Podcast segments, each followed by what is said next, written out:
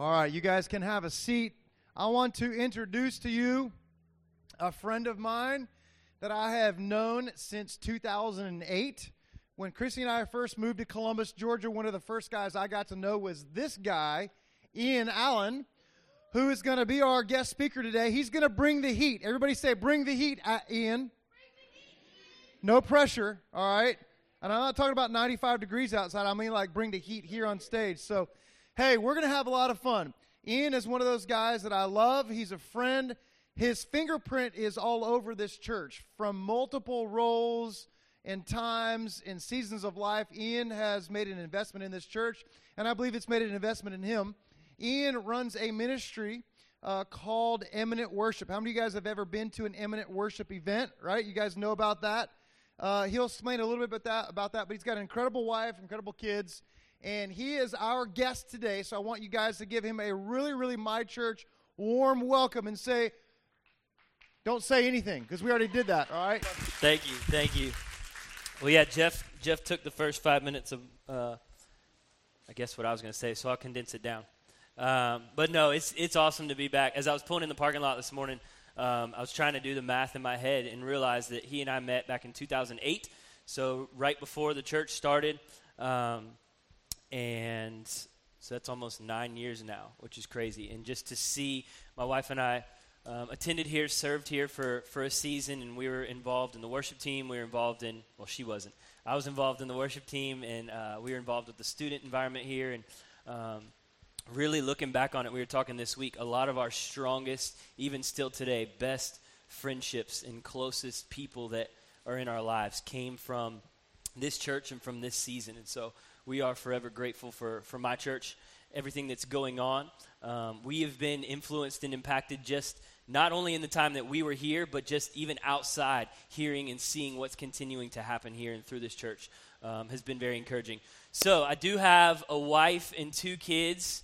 Um, there they are. That was some uh, graffiti art we did here in Columbus. Not really. Um, but my daughter right here that I'm holding, she turns four in January, Addie Reese. And our son Avery just turned one in July, and they are an absolute handful. We love them to death, but they are completely different. Um, and so everything we thought we learned with the first one, we tried to apply to the second one, and he was like, "No, I'm going to be nothing like that." And so it's just been a relearning process. Um, I met my wife back in 2007, 2008, so about the same time uh, I met Jeff. So I chose wisely of the two people I had just met.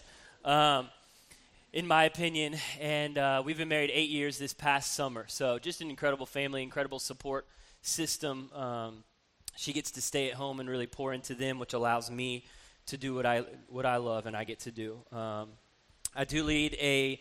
I'm the director of a ministry called Imminent Worship. For those of you that are not familiar with it, uh, this past September we just celebrated six years um, as a ministry. I wasn't part of it when it launched six years ago, um, I attended it, and a lot of my friends were kind of the, the birthing foundation of the ministry. But the whole idea behind it was we had this whole community of worship leaders and guitar players and drummers and a lot of musicians, but on Sundays we were all spread out serving in different churches. And so it was frustrating because we were all friends and we were all musicians, but we didn't get to play together a lot because we all had the different areas that we served. And so initially this uh, ministry kind of started up as an opportunity, one, for all of those musicians to come together and get to be able to do what we loved doing with our friends um, outside of the context of a Sunday morning or a Wednesday night, um, but also to see a bunch of different churches come together. So it wasn't like a my church night of worship, it was more of a night of worship for the church.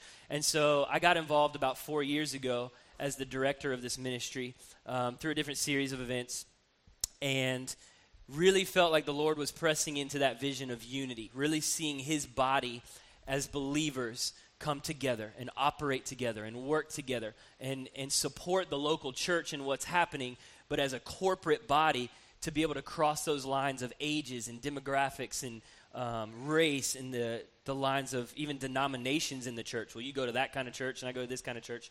And so it's been incredible just the, the movement and what we've seen taking place in our city and the surrounding areas just through that ministry. So if you're not familiar with it, check us out online or social media. We meet on the second Tuesday of every month, um, which is going to throw you off because in October, we're actually meeting the third Tuesday because of a, a conflict um, of interest. But we have a, uh, a special guest coming from the Atlanta, Athens area that'll be coming down to lead for us in October. Um, and so we're very excited about that. But today, I have a word that I feel like is very um, foundational and very beneficial to everybody in this room. Um, whether you are just coming and checking things out today and you have the reaction of, oh, great, the day that I was willing to come check it out, the, the lead pastor is not even the one there. I've been there before. Uh, my wife and I attend a church in Auburn, and I think 100% of the time we've invited somebody to come with us, it hasn't been the lead pastor speaking. And so it's like, hey, glad you came. Sorry it's not who we were talking about, but come again another time. So maybe that's you today. Um, and I'm sorry, but thank you for being here. And come back and try it out next week. Um, or maybe you've been going here a long time. I believe that, that the word that we're going to look at today is very foundational to our faith, to our influence, to our um, encounter with God. But also, this passage is very special to me because a verse or two from this passage were really kind of a birth verse for imminent worship. Um, we'll see that. I won't jump ahead to that yet, but there's a passage in here that's really kind of the heart and the foundation of why this ministry exists and what we want to see take place through this ministry. So I want to pray for us this morning, and then we'll dive into God's word. Lord, thank you for your church. God, thank you for this church. Lord, for Jeff and Christy, Lord, and their leadership and their influence in this body. God, we thank you for the opportunity this morning, Lord, to gather in freedom. God, with no fear that somebody's going to come kicking the doors down and try to shut this down. So, Lord, we just pray that, that you would make the most of this time.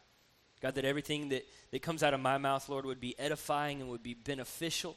God, would be truth from your word. Father, equip us, encourage us, and, and stir us up this morning. Father, we love you. And we pray these things in your name. Amen.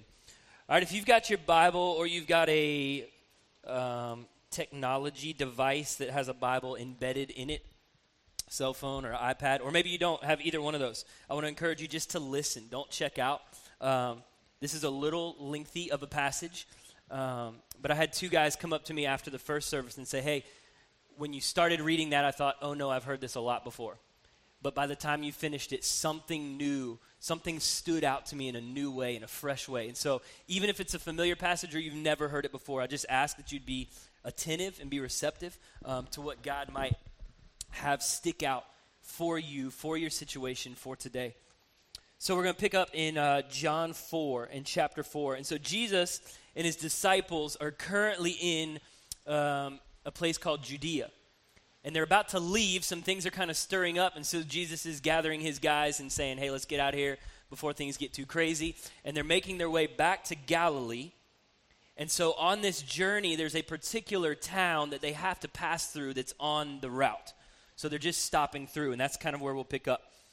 So it says, To get there, they had to pass through Samaria. He came into Sychar, a Samaritan village that bordered the field Jacob had given his son Joseph. Jacob's well was still there. Jesus, worn out by the trip, sat down at the well, for it was about noon. A woman, a Samaritan, came to draw water. Jesus said, Would you give me a drink of water? His disciples had gone into the village to buy food for lunch. The, the Samaritan woman was taken back and asked, How come you, a Jew, are asking me, a Samaritan woman, for a drink? Jews in those days wouldn't be caught dead talking to a Samaritan. Jesus answered her, If you knew the generosity of God and who I am, you would be asking me for the drink, and I would give you a fresh, living water. The woman said, Sir, you don't even have a bucket to draw with, and this well is far too deep. So, how will you get the water that is called living water? Are you a better man than our ancestor Jacob, who dug this well and drank from it, he and his sons and livestock? And passed it down to us. Jesus said, Everyone who drinks this water will get thirsty again and again. Anyone who drinks the water I have for them will never thirst, not ever. The water I give will be from the springs within, gushing fountains of endless life. The woman said, Sir, give me this water so I will never get thirsty, and I won't ever have to come back to this well again. Then he said, Go and call your husband and come back. She replied, I have no husband. That's nicely put. I have no husband. For you have had five husbands, and the man you are currently with isn't even your husband. You have spoken the truth, sure enough. Oh, so you must be a prophet. Well, then tell me this Our ancestors worshiped God at the mountain, but you Jews insist that Jerusalem is the only place for worship. Believe me, woman, a time is coming when you Samaritans will worship the Father neither here at the mountain nor in Jerusalem. You worship guessing in the dark, and we Jews worship in the clear light of day. God's way of salvation is made available through the Jews, but a time is coming, and in fact is now here, when what you're called will not matter, and where you worship will not matter. It is who you are and the way you live that count before God. Your worship must engage your spirit in a pursuit of truth. That's the kind of people the Father is out looking for those who are simply and honestly themselves before Him in their worship. God is a sheer being Himself, a spirit. Those who worship Him must do so out of their very own being, their true selves in adoration. The woman said, I don't know about that, but I do know that Messiah is coming soon, and when He arrives, He will give us the full story. Jesus said, I am He. You do not have to wait any longer or look any further. Just then the disciples came back and they were shocked. They couldn't believe he was talking to this kind of woman. At that point, the woman dropped her rope and her bucket and returned back to her village, telling her people, Come see this man that knew everything about me. Long passage.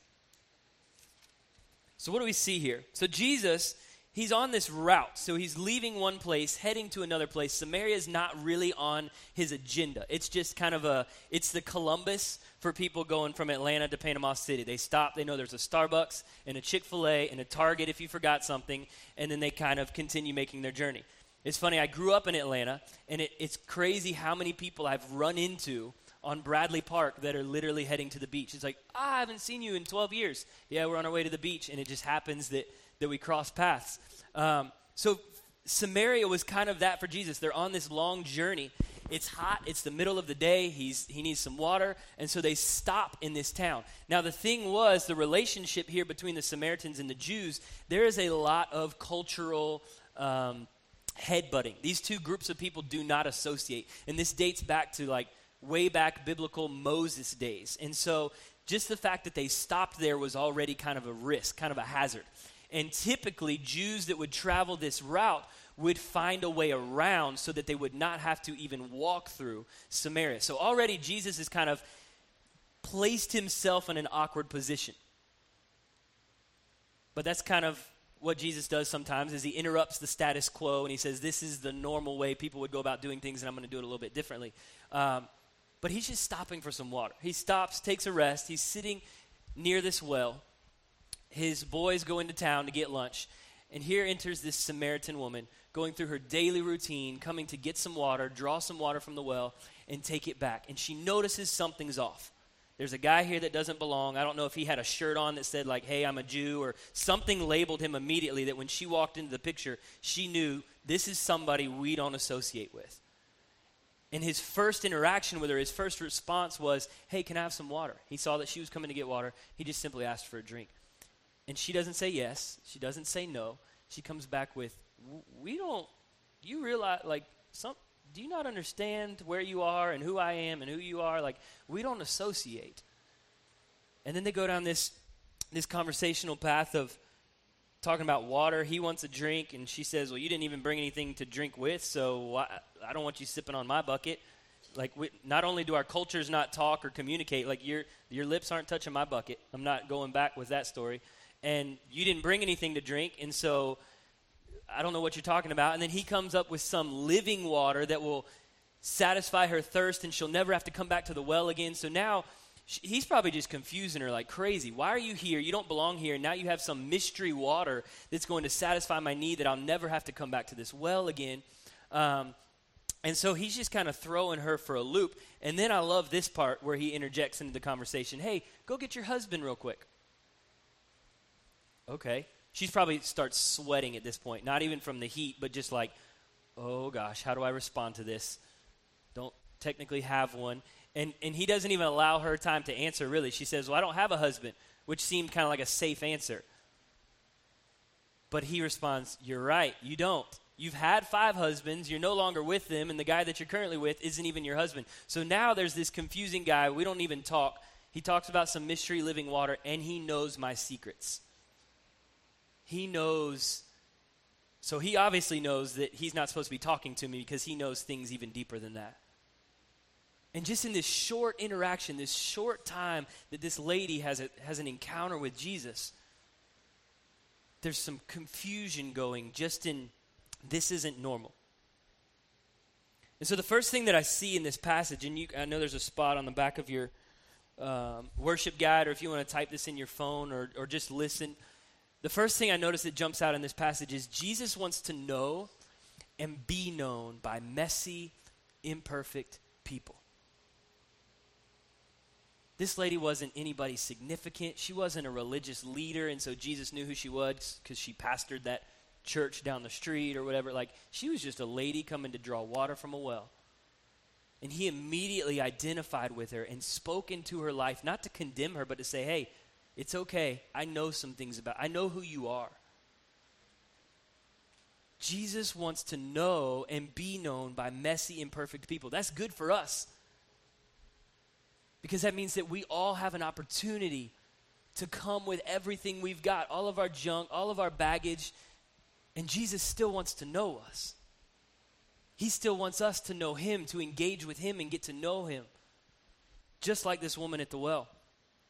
The second thing, she starts, as she kind of realizes, like, okay, this guy knows a lot of things. He knows a lot of answers. I don't know who he is, but here's a tough question. She basically throws him kind of a, a political slash spiritual curveball and just asks this big overlying okay here's why our two groups of people don't get along jesus what do you think about worship because our group of people say that the presence of god is here on this mountain so that's where we go to worship your group of people the jews say that the presence of god is in the temple in jerusalem so that's where you go to worship there's this disconnect so what's your answer you know so much. What's your answer? And he doesn't say what she's expecting. He doesn't say, You're right, or they're right, or we're right.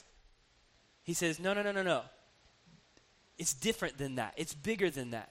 There's a time coming and a time that is now here presently when worship won't matter where you go or what you sing or who you're with because it's bigger than that. True worship the true worshipers that the Father seeks are those that worship Him in spirit and in truth. I want to look at two verses that kind of tie into that. What does it look like to worship in spirit and in truth? John 4:23 is the verse that is attached heavily to our, to our ministry called Imminent Worship. We have a desire to see the body of Christ come together in authentic spirit-filled worship. And those words kind of they can throw people back sometimes like oh i don't know what that means because you go back to a place where maybe you've been in an environment or you've seen something with those words like authentic or real or spirit led and you're like oh that was that was crazy when i was there watching that but i want to dig deeper than that 2 corinthians 3.17 says for the lord is the spirit and where the spirit of the lord is there's freedom where the spirit is there's freedom. Where he is, there's freedom. Second verse, John 8:32 says, You will know the truth, and the truth will set you free.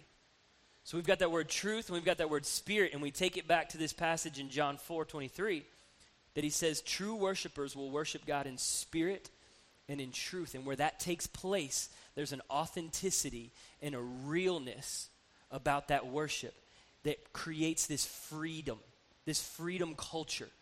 It's not about the rules or where or what you're singing. Here's, here's point number two authentic worship has more to do with your heart than it does the place or the style or the song. Authentic worship. What Jesus was telling this lady is it doesn't matter if you're on the mountain or if you're in Jerusalem.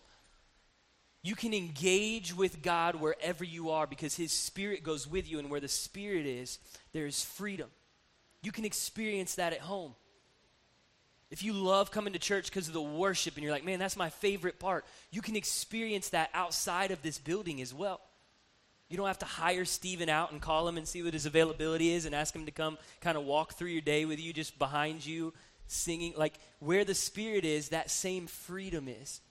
And so we can worship God in such a way that it doesn't have to do with the place or the style or the song that's being sung. Third thing I see here, and this can easily be uh, read over quickly or skipped over because it's just a real, I don't even know if it's a full sentence in this passage. But after this interaction, and then the disciples come back with their lunch and basically say, Jesus, like, you can't hang out with those kind of people. He hung out with some, some interesting people. Um, but just the fact that he was doing ministry and they came back and told him, like, no, she's off limits. So as soon as they come back into the scene, it says she dropped her rope and her bucket and ran back home. She dropped her rope and her bucket and ran back home. The very thing she came to do. This was just like a daily task, like, hey guys, I'm gonna go get water. I'll be back in however long it takes me to do it. She she comes into contact with Jesus, has this encounter, and leaves the very tools. She didn't even get water. She left the tools that she came with and ran back to her town. And so, point number three a true encounter with God will change your priorities. A true encounter with God will change your priorities. I think a lot of times in Christian culture, we have this mindset that we've got to get things right before we can come to God, or we've got to get things right before we can come to church. I don't know if you've ever tried to invite somebody to come with you on Sunday and they're just like, ah, you just, I'm, I'm kind of, I'm struggling with some things and I'm afraid that there might be some people there that I work with and they'll see me and be like, what in the world are they doing in church? And let me clean some things up and come back to you in like six months. I love the, I love the, the tagline here no perfect people allowed. Because we've all got stuff. We've all got baggage. We've all got shame. We've all got things and mistakes that we've made and are making maybe currently. And it's like, I don't have to get rid of all of that in order to come to Jesus. But when I do and when I have that encounter with Him, things in my life are going to change. This lady came to draw water from a well, a simple task that she does on a daily basis. She wasn't coming to church or coming to a conference, but she had this unique really brief encounter with God and dropped the very thing she came to do because her priorities changed. It wasn't now about getting water and taking it back to her city, to her village. It was about this living water that she had just told him about that she really didn't understand yet because it was still confusing, but it sounded better than the water that she was going to put in her bucket. And so she ran back to tell the people in her village, hey, you've got to come meet this guy that I just met that knows a lot about me. That's really all she said. She didn't come back with a flyer for an event or come back and, and plan a church or, or start this huge gathering and, and get up and preach to the crowd. She just said, Hey, you got to come meet this guy. It's really strange. He knew a lot about me, and I'm not really sure how, but you should come meet him. Her priorities changed when she encountered the person of Jesus. And then the last point, and I want to read a piece of this passage that I skipped the first time.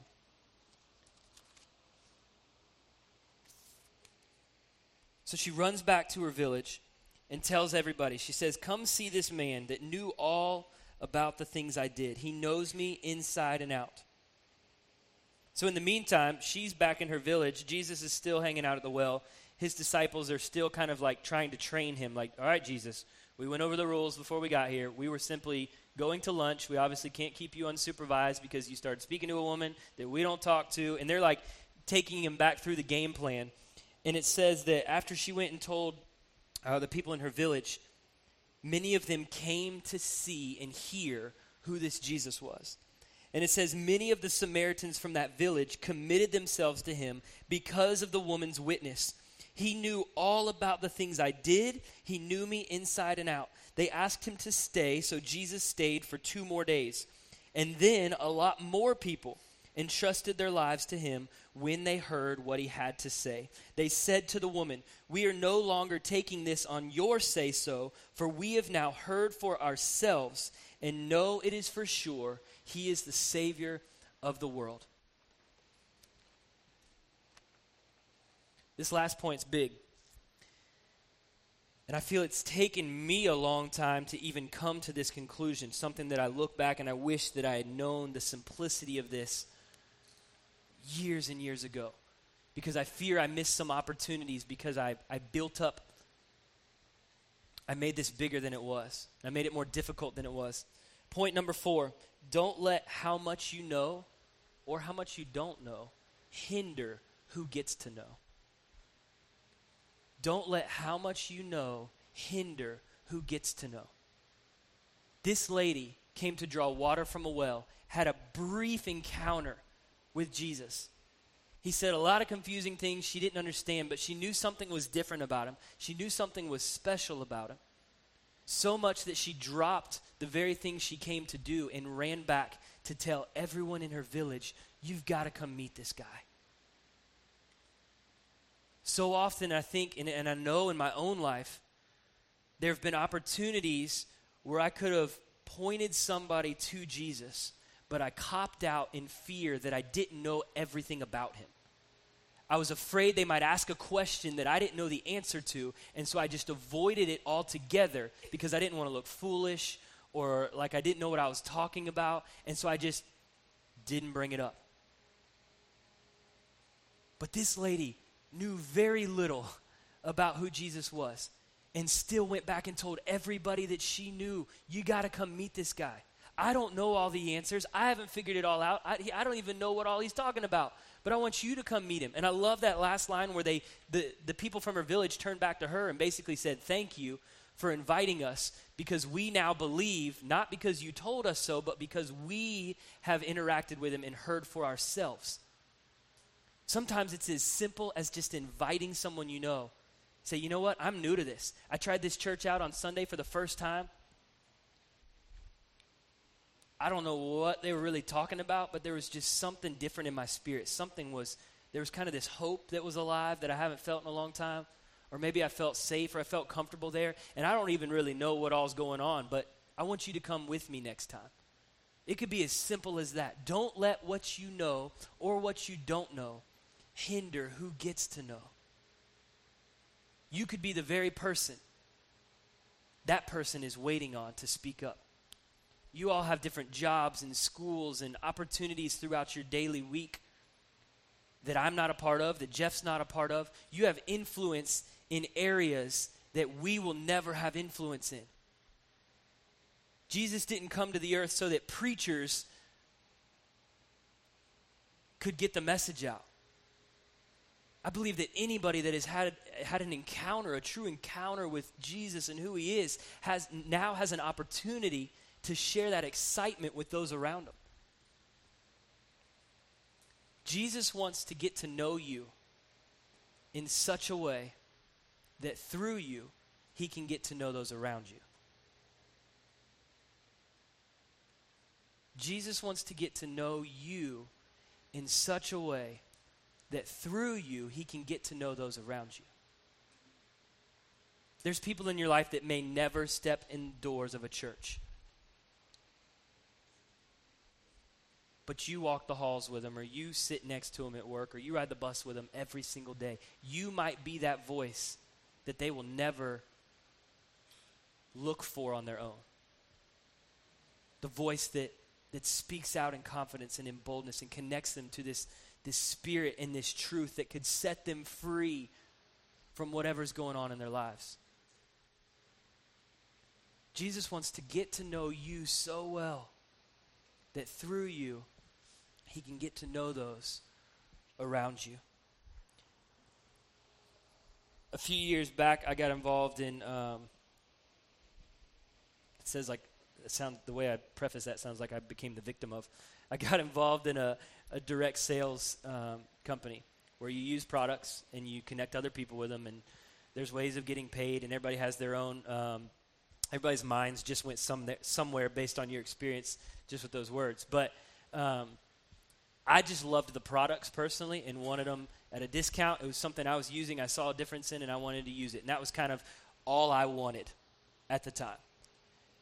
And everybody kept saying, but you know that you can sell this and you can get it to other people and you can make a profit off of this and you could leave your job one day and you could this and that. And I was like, that just that side of it just scared me. I said, I like what I'm doing. I like what I'm using. I'm just going to keep it there. Keep it safe. I think the fear in me was I've never been in a sales job. I've never gone door to door trying to sell vacuum cleaners um, or cleaning spray or those those guys. That kind of that still kind of baffles me. Um, but I just I don't know. That's just not my thing. And the other side was I, I, still knew very little about the products and the company. I was like, so how in the world can I sell somebody on something that all of my responses are going to be, I don't know? Well, how does this work? I don't really know, but I love it. You should buy it. Like, well, how much does it cost? Not really sure, but you, you can afford it. Like, all of my answers are, I don't know. That's not very convincing. But what I learned early on was bring it up and connect them to somebody that knows more than you know. And honestly, most of the things that I've learned through this journey, just of, of, of this company in a secular realm, has really taught me things in my walk with the Lord. Because it's not about knowing everything before you have a platform to say something. Tell them what you know, bring it up, and then connect them to a person or to an environment that knows more than you know. Hey, I know a little bit about Jesus. What I know is incredible. I want you to meet this guy that told me about him. He's been in church for a couple years, and I don't even remember his name, honestly, but he, he could probably maybe answer some of your questions or tell you at least what he told me. And our opportunity, our response is to bring it up and connect people with someone else that knows maybe what that looks like better than we do. Invite them to church, invite them to an outreach Invite them to meet Jeff. Call Jeff and say, hey, let's grab coffee. I've got this guy that, that's got some questions. But don't let what you know or what you don't know hinder you from who gets to know. Don't disqualify anybody because of your own fear to maybe have the right material, have the right answers. I want to close this out this morning. And I want you to know that wherever you're at today, whatever you came in with, if you've been in church your entire life or you're just checking this thing out, that there's an opportunity for you today to get involved, to have that encounter with Jesus. I titled this message, Changed People, Changed Cities. Because I already believe I've been in Columbus now for 13 years. I've lived here longer than anywhere else. My plans when I came to college here were to get out as fast as possible. I want a degree, and then I'm back in Atlanta. I've putt putted and bowled as much as I can. There's nothing else to do here. Columbus Park Crossing wasn't even here when I came to school. It was I was bored. But God had other plans, and, and I met my wife here, and I've gotten heavily involved in ministry here, and I have an influence here now. And I love this city. But everybody has an opportunity to connect with Jesus in such a way that the surroundings around your life can drastically change. It's not just about you changing, but I believe as you change, the atmosphere around you will change, and we could see a different Columbus. We could see a different TSYS and a different Aflac and a different Fort Benning as a result of not just what God's doing in the local church, but what He's doing in you and you and you and you as individuals. I believe that as people change, cities will change. And I believe that's coming for our city. John 3:16 if you've watched any sports in your life or wrestling you might be familiar with this verse. For God so loved the world that he gave his only begotten Son, that whosoever believes in him would have eternal life. Whosoever. That means every single one of us have the opportunity. Jesus knew the Jews didn't associate with the Samaritans, but he also knew that that lady had an equal opportunity to connect with Jesus but it didn't stop there. She went back and infected a whole community of people that came and saw and heard and listened and devoted and gave themselves to this Jesus. And you have that opportunity this morning to respond.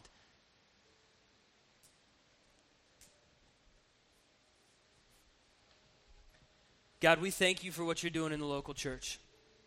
God, we thank you for what you're doing in this church. Jesus, we thank you that you desire to know and to be known and to have a relationship and to encourage us and give us hope and give us faith, even though we're messy and even though we mess up and even though we're imperfect and we'll never get it right. God, those are the people that you look for, and those are the people that you're drawing yourself close to and saying, I know everything about you. I know the stuff you're hiding that you would never want anybody to know, but I still love you. And I still want to know you. And I want to know you in such a way that I can get to know the people around you, that you can have an impact in your work, that you can have an impact in your neighborhood. And so, God, as we press into that this morning, Lord, we just we pray that you would soften our hearts. God, we pray that you would connect with us in such a way, God, that our, that our priorities change, that what becomes important to us changes through a simple interaction, through a simple encounter with you. Father, for the first time, if somebody's hearing this this morning, Lord, and they don't have a relationship with you, this is new and this is confusing, and but it sounds good. It sounds better than the struggles that we're going through. It sounds better than the hopelessness and the discouragement and the despair that we're dealing with. God, I pray that you would open up their hearts, Lord.